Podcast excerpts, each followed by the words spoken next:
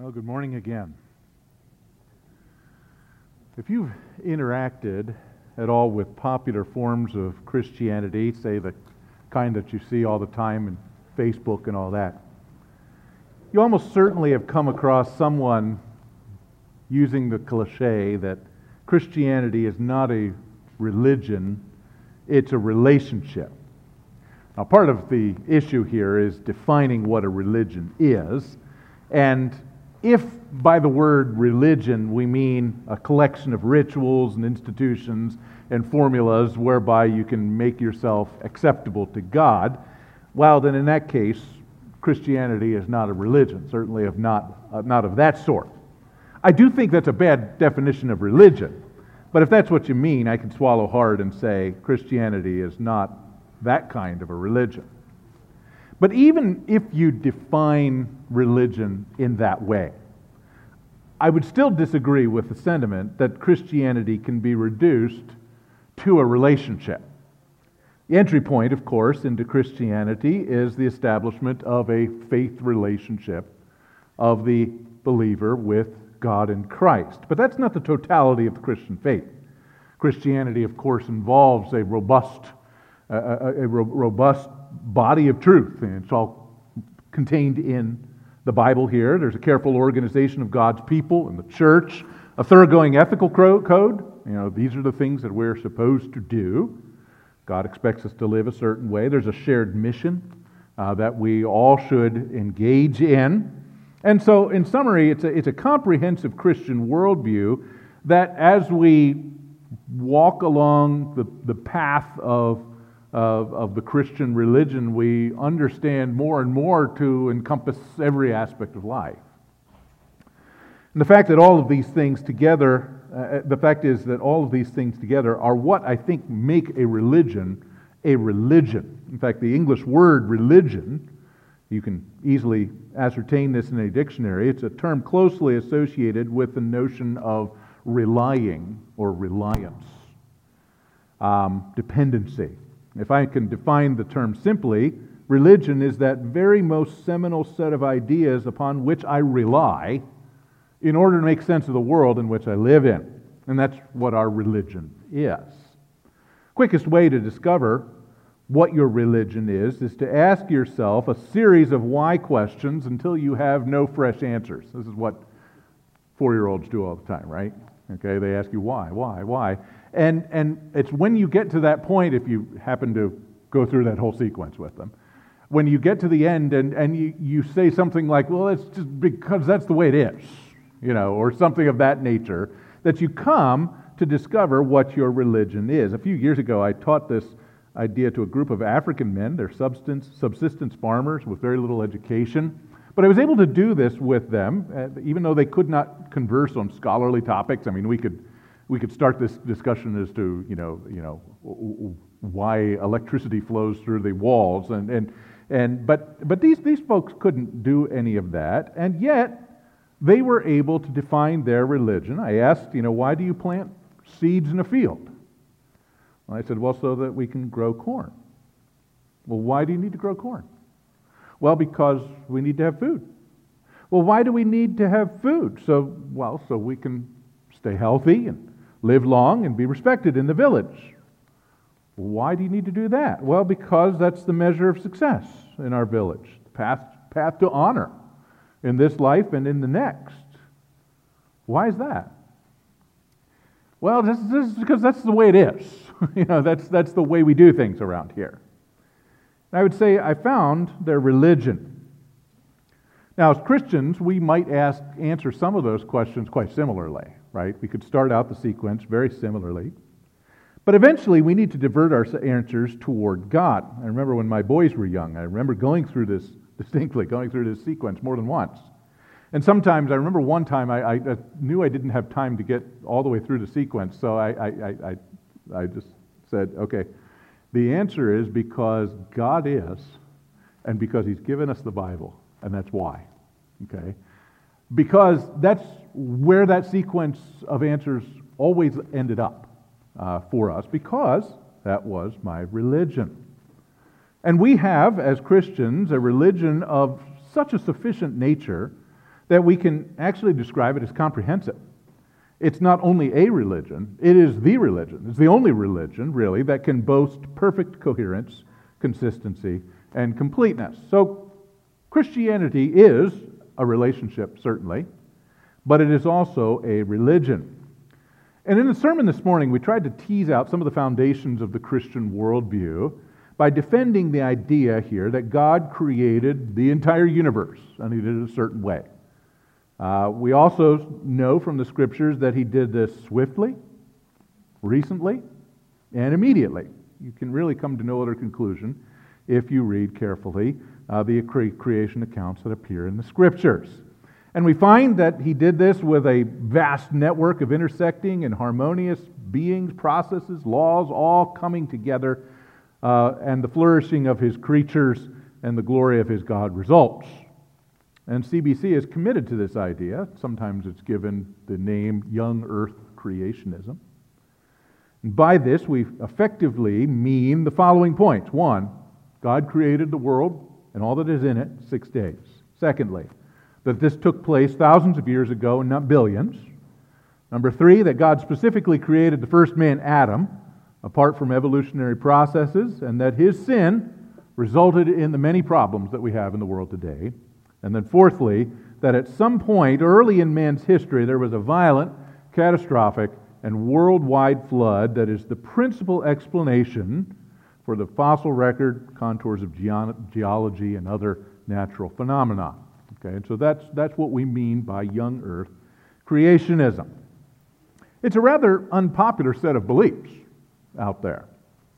And that's because fallen man has, as his primary goal, the exchange of truth for a lie and the worship of the creature rather than the creator. That's what Romans 1 tells us, right? That's, that's the goal of unbelieving mankind. So, what kind of alternative religions do people come up with? Well, as we move towards an answer to this question, I'd like to begin with a modest proposal that this is not really a scientific question. Okay? Instead, the answer comes from the field of philosophy, or even perhaps more fundamentally, it's an answer that comes from the field of religion. We're not asking here how things work in the world, but why. What, what is the energy? What is the, what is the reason behind it all? You know, I could begin. I thought about bringing a, a ball into the uh, pulpit here, but it, it, oh, it, I, you know, I'm, I'm, not, I'm not, I don't usually use object lessons. Maybe I should. And I had a ball in my hand, and I drop it. What would happen if I let go of the ball? It would, you know, it would fall. Okay, so, and so I'm glad we all believe in the law of gravity here. Okay. Now, the second question we might ask is why will the ball fall when I drop it? Now, you could, if some of you perhaps are scientifically inclined here, you got a little bit of a physics mind, you could come up with answers that involve scientific laws, formulas involving mass and gravitational constants, force, acceleration, resistance, etc. But that really is the answer to the question how it works. What we're really after today is why it works. Okay? No amount of science can tell us why gravity works or even whether gravity will always work. This is really a matter of philosophy and faith. And some of the options uh, are, are evident, some of them are a little bit more obscure. Now, if you're not a scientist, you probably don't answer this question in a scientific way. You probably have a very simple answer like this Well, in my personal experience, whenever I've dropped a ball, it's always gone down. And this is sort of a subset of a, of a, of a, of a larger philosophy of life, which we call humanism, that says that collectively, humanity has an enormous data set of dropping balls and the ball always falls. And how can all those people possibly be wrong? And so we have empiricism and we've got humanism in view. And so that's, that's, that's, eh, that can become a religion. We are the measure of all things. Now, perhaps you might decide that personal experience isn't enough. And so you might apply a little bit more scientific rigor. We've observed it. We've measured it. We've quantified the laws of gravity. We've documented its constancy with formulas and gravitational constants. We have moved from empiricism to inductivism. I have a large and consistent data set that has proven beyond reasonable doubt the existence of the law of gravity. And then, once we've accepted those laws, we can actually use those laws to predict. We can make further deductions about the physical sciences. And that's what we call rationalism. Okay? And together, inductivism and rationalism alternate to give us what we know as the scientific method, right? That's basically what we have. Now, if you're really sophisticated, you might know that inductivism never gives certainty. It tells us that something is probably true, but not certainly true. Now, we always live in any scientific endeavor with the possibility that there might be exceptions. Just because the ball has fallen the last 10, 10 million times we dropped it, doesn't mean that next time, necessarily, that it will, that it will fall. It doesn't prove anything. In fact, this is why scientists are insistent that they don't really deal with truth, right? They deal with fact, okay? And in some sense, they're right, okay? In some sense, I accept this. Uh, they are saying that this is, this is the operational principle that we work with. It has always worked, but because we're scientists, we never deal in the realm of truth.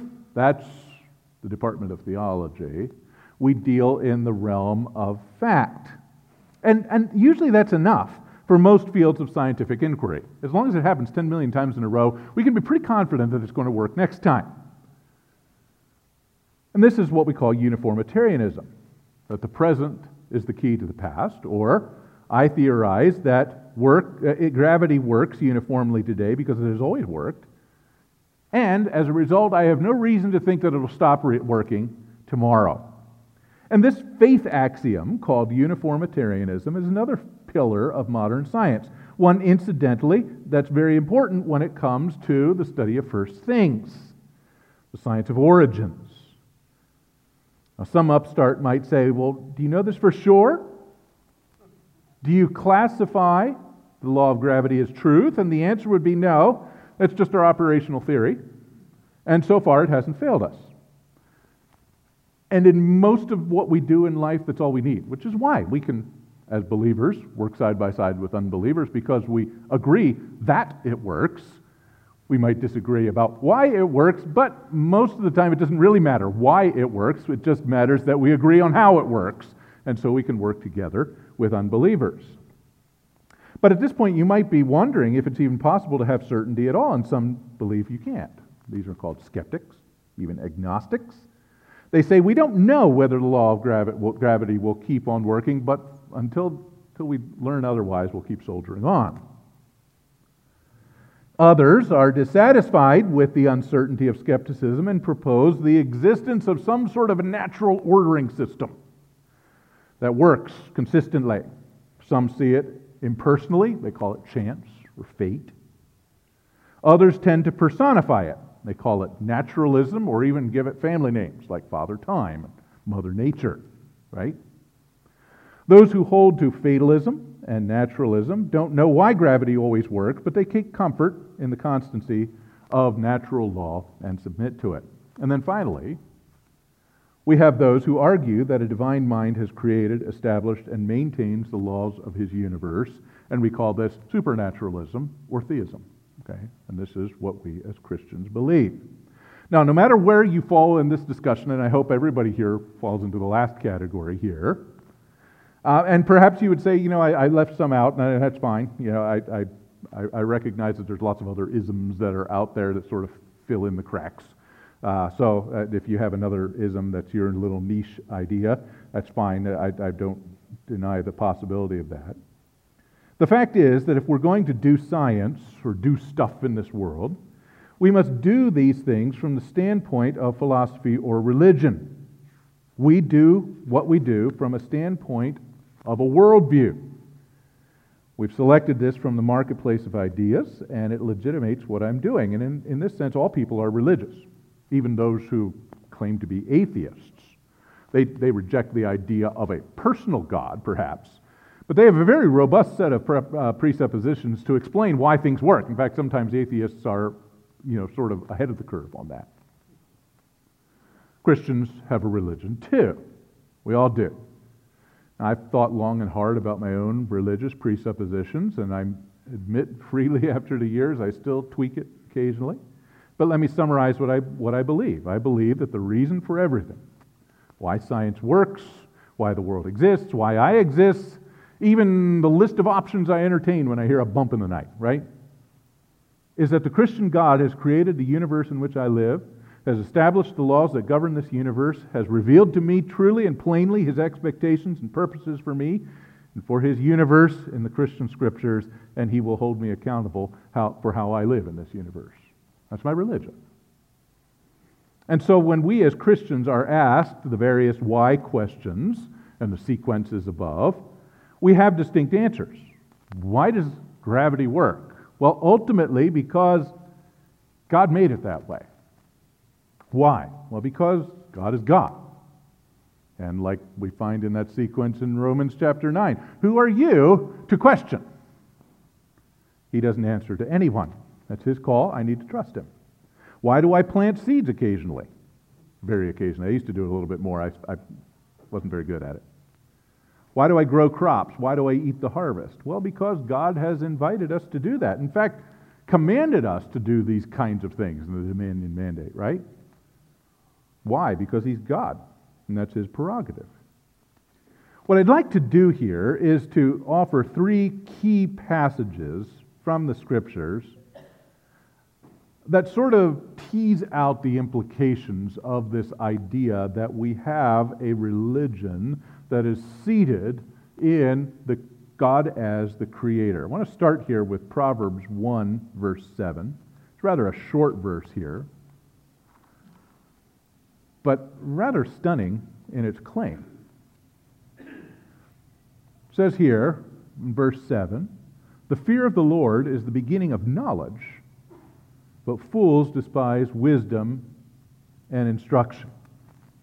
Now, we're accustomed to seeing that the fear of the Lord is the beginning of wisdom, which we applied last hour as the application of knowledge. Okay, so the fear of the Lord is the beginning of wisdom, that one we sort of nod with. But here, this goes a step further, right? The fear of the Lord is the beginning of knowledge. So how do we, how do, how can we defend that claim? It seems like it says almost too much because there's a lot of people out there, unbelievers, who know a lot, know a lot of data, not a lot of stuff. So how can we say here that the fear of the Lord is the beginning of knowledge?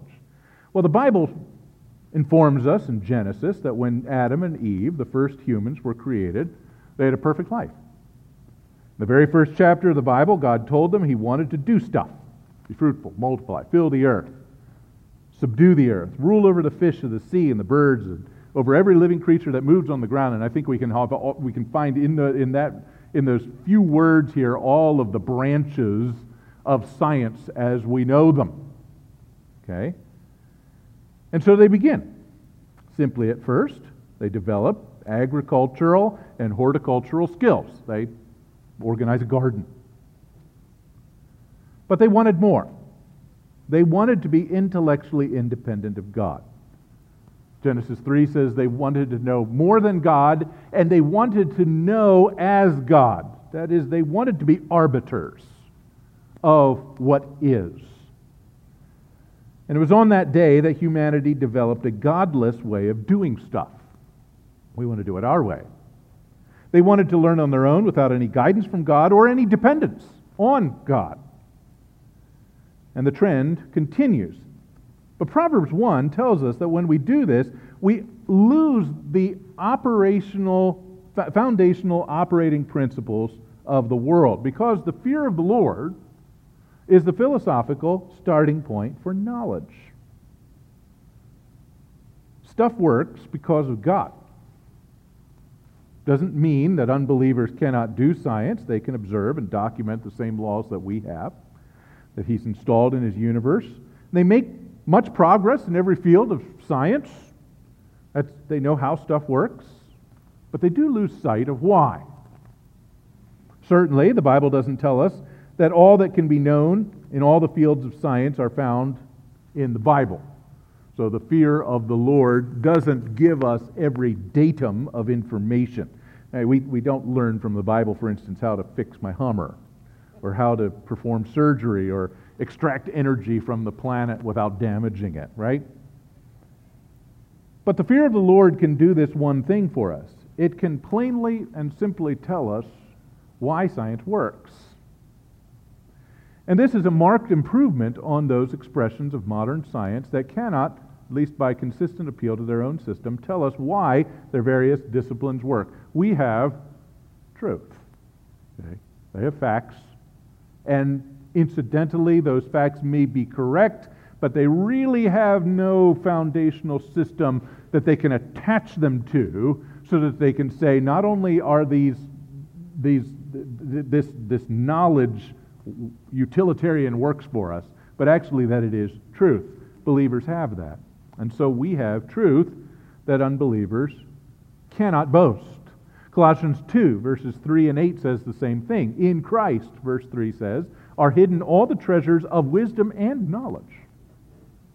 So see to it that no one takes you captive through philosophy and empty deceit according to the tradition of men, according to the elementary fundamental philosophical principles of this world, rather than according to Christ. And again, this verse tells us, similarly, that all knowledge fits together in Christ Jesus and only makes sense as a whole if we have a faith relationship with Jesus Christ. In these verses, Paul mentions the alternative traditions of men the rudimentary principles of the world, and he calls them empty, dark, and futile. Now, it does not mean they cannot be pragmatically used here and there to further fields of scientific inquiry for good ends, but in the field of theoretical science, the philosophical reason and basis for science, it remains very, very elusive. The scientist may stumble upon genuine facts, but he cannot, by his own with his own scientific limitations and criteria, call those facts truth or have certainty in them. And so it is whenever believers do stuff, right? We first submit to what God has told us about the specific area of inquiry to be studied.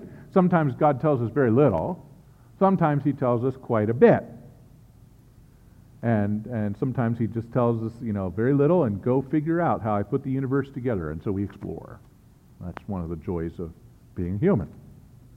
Sometimes God gives us very precise information. For instance, in the field of ethics, we get quite a bit more information than we do, say, in the, in the field of uh, nuclear science, right?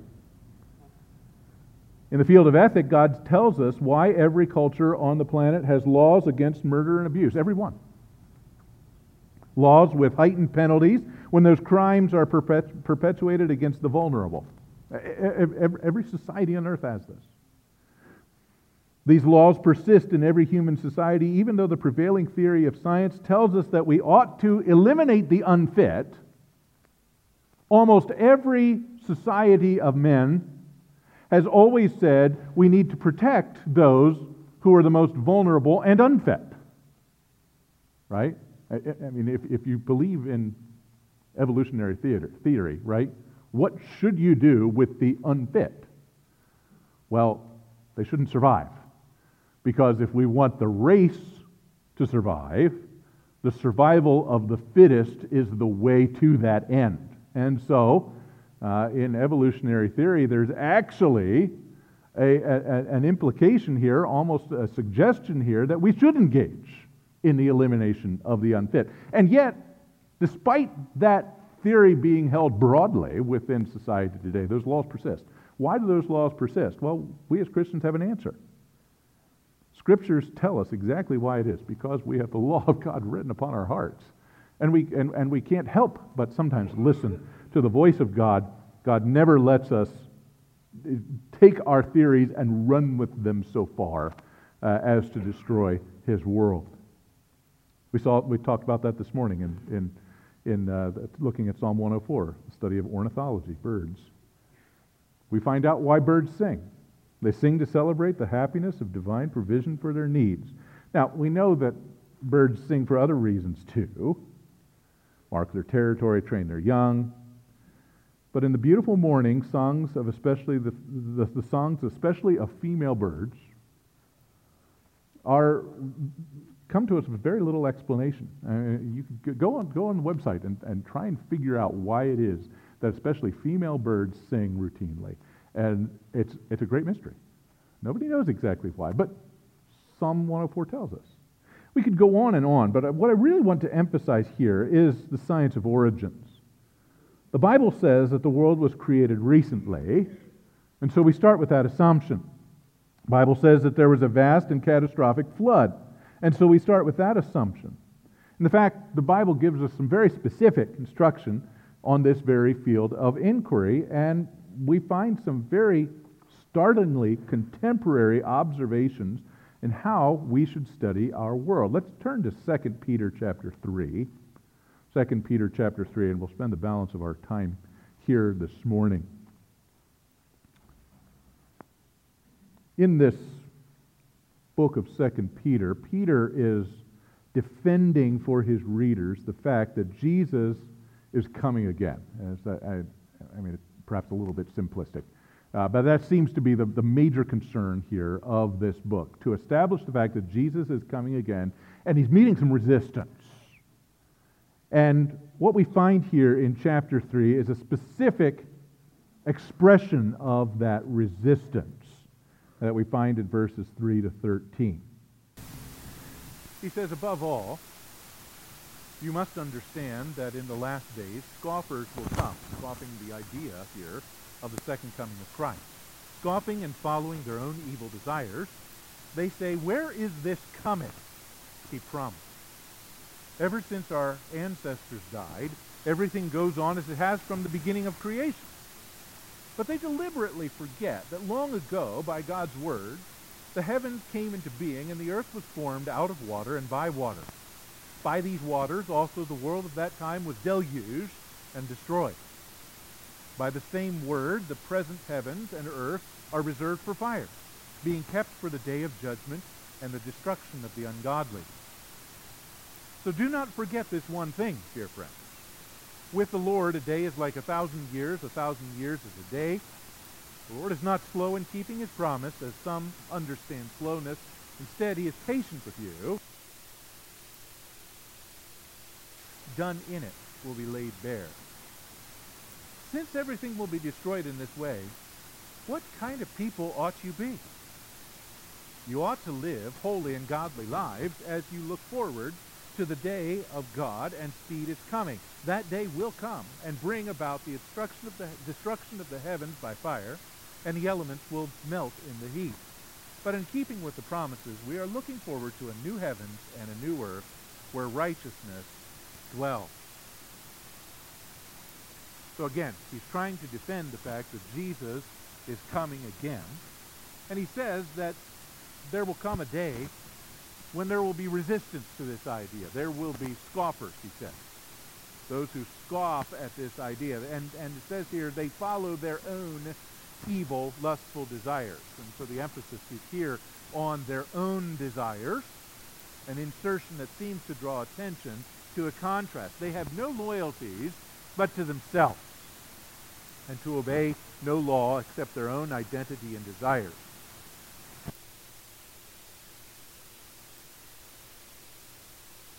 And so God, in using the uh, words of Romans chapter 1, has given them over to the desires, the sinful desires of their hearts, to debased thoughts, to debauched passions.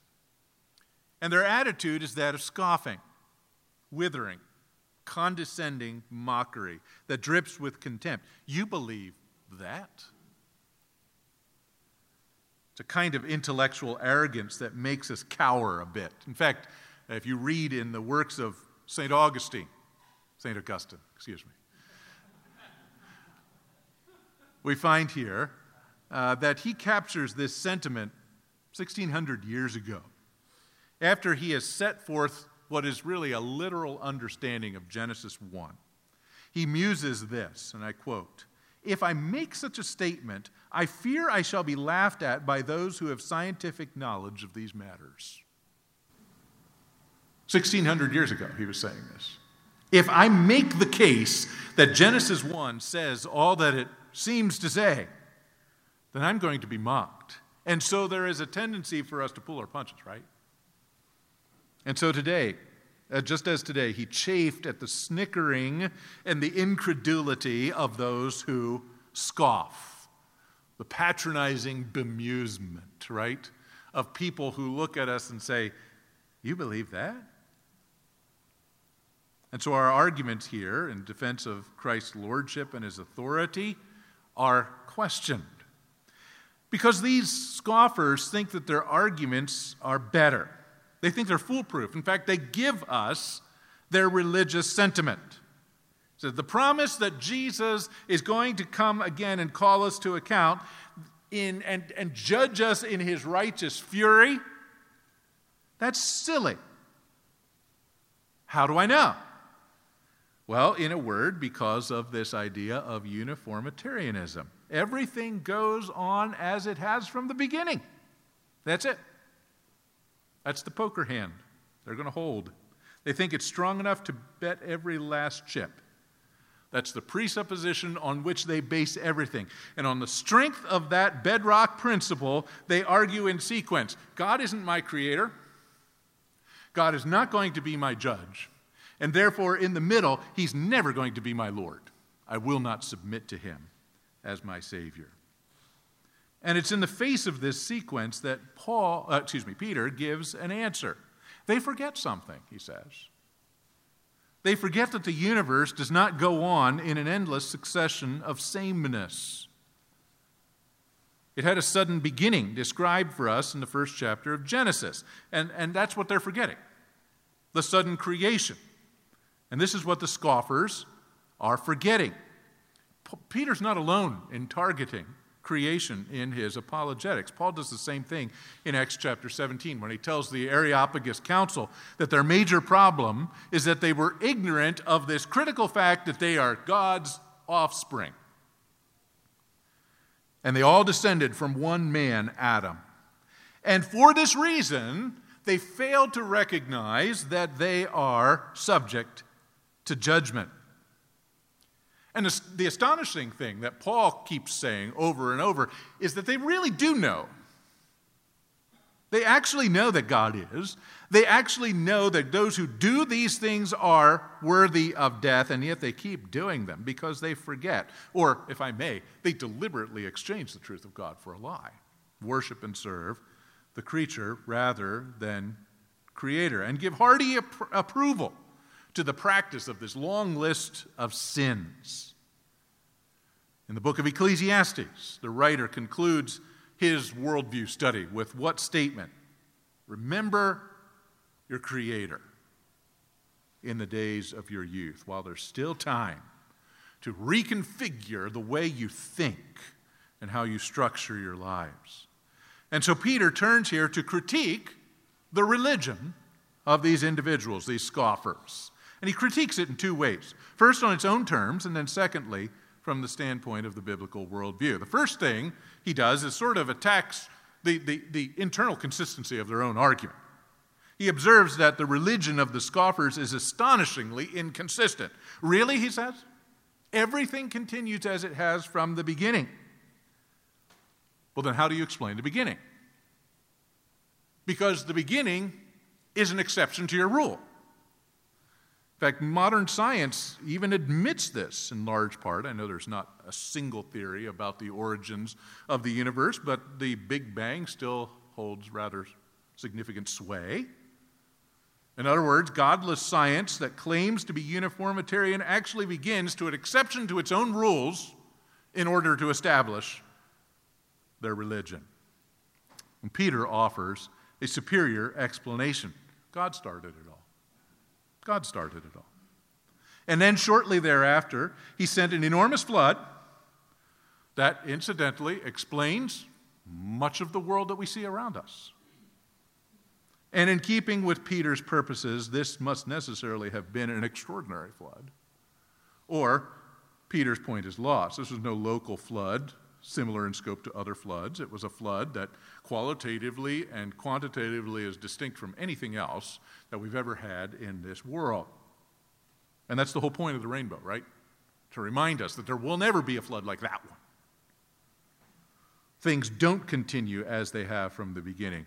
There are key exceptions along the way, and he details this one and a couple of others here along the way here of, of, of occasions where God stepped into the world and, and flexed his muscles.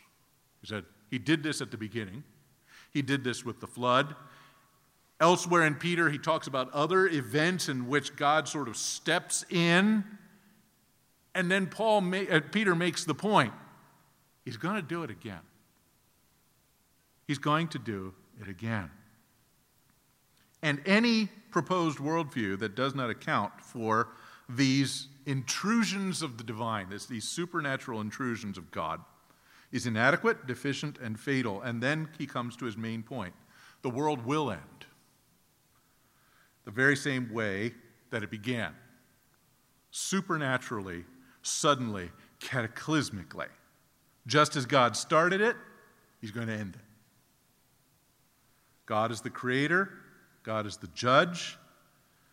And the sobering question that he leaves for our rumination is this since all of this is true, how shall we then live? How shall we live? What kind of people ought we to be? So let's summarize here what we've picked up here. First, we're all religious, right? We're all religious. We all have a seminal set of ideas upon which we rely to make sense of our world. We're all religious. Second point the Christian religion boils down to the premises that God, the Father of our Lord Jesus Christ, has revealed himself errantly, inerrantly in the Christian scriptures. Thirdly, all persons who reject the Christian religion and pursue other alternatives may be able to figure out how stuff works. They're never able to figure out why. Fourthly, we need not wilt when they scoff at us because we have a perfectly coherent and comprehensive worldview seated in the knowledge of God our Creator. And then, fifthly, we have an urgent message for them to remember their Creator now before he assumes his role as their judge. And so they need to make their immediate appeal now for him to be their Savior and submit to him as their terrible sovereign, but also as their benevolent Lord. I think all of that flows here from the fact that God has created the world and all that it is all that is in it in a way uh, that is directed towards human flourishing and also for the glory ultimately of God himself. We have 5 minutes if there's questions. Otherwise, we'll cut this off and move to prayer. I don't know if is uh, do we normally have questions? yes, sir.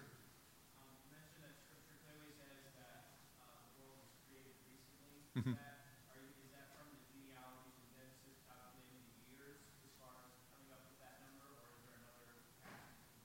partly, yeah, I think partly that is it. And, and the fact that we have what sometimes are called chronogenealogies that, that seem to leave in many spots, no gaps. Okay, so and so lived a certain number of years. He had children, lived a certain number of years, and died. And so you get you get all the, those years. And so I think there is.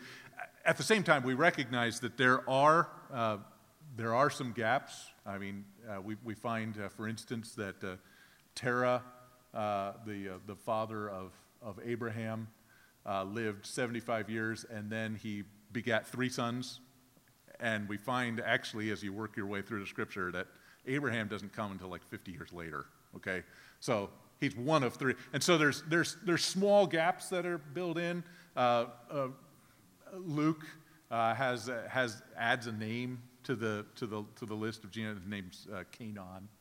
And so there, there, there's, there's room in there for at least some wiggling, some.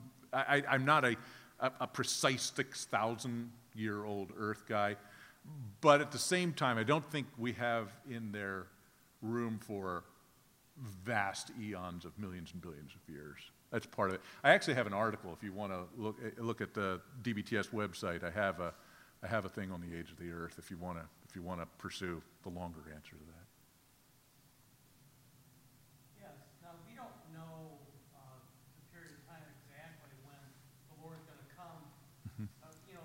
we don't know the day or the time, but is there anything that tells us a gauge that would tell us we're, we're maybe closer to than, than the front? Well, we're getting closer every day. no, I, I, I honestly don't see that there are specific signs of his coming. Uh, we do know things are going to get worse and worse, but you know, I think we've, I, I think Christians have, have looked at the world for the last 2,000 years and have said, things are getting worse and worse and how, how bad are they going to get? We don't know. I, I don't know that we have any ability to say with any sort of confidence that it's around the corner. It, it could be.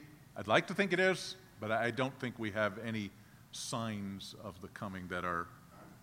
I was thinking more of the ages, you know, like in Daniel. Oh. Yeah, I don't. It doesn't seem like he's giving. Uh, I mean, he, he. I mean, in his in his Daniel nine, we have this this this gap of you know, these 490 years, and the, he accounts for 483, and then there's sort of this gap before the next seven, which, which wraps up human history. Um, but there, there's no indication as how long that gap is going to be.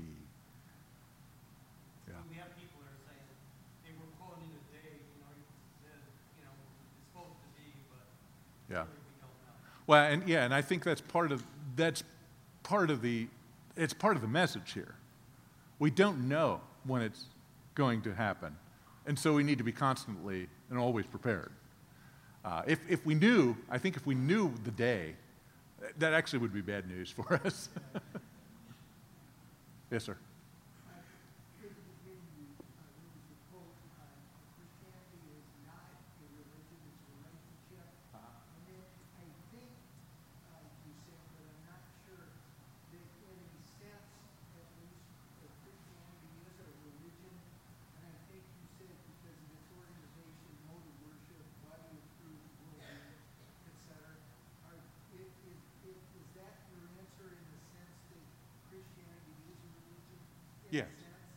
Right. I, I, in fact, I, more than just in a sense, I think the, the plain definition of, of a religion, Christianity is a religion.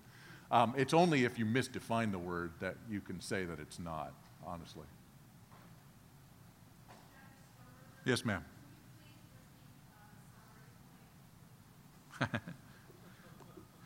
Number one,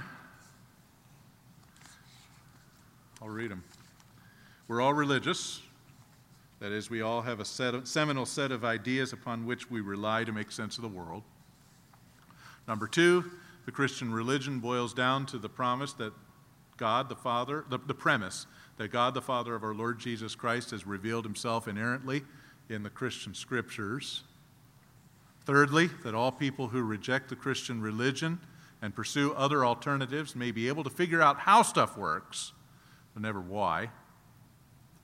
Number four, we need not wilt when people scoff at us because we have a perfectly coherent and comprehensive worldview seated in the knowledge of our Creator. And then finally, we have an urgent message for them to remember their Creator now before He assumes His role as their judge. Well, now our time is up. So let's go ahead and close with a word of prayer. Lord, we're grateful for your grace to us. We thank you for the details at the beginning and end of your testament uh, to us, your testimony in Scripture that uh, creates the bookends and uh, the certainty uh, that is attached to the Christian faith. And Lord, I ask that we may take it to heart. In your name we pray. Amen.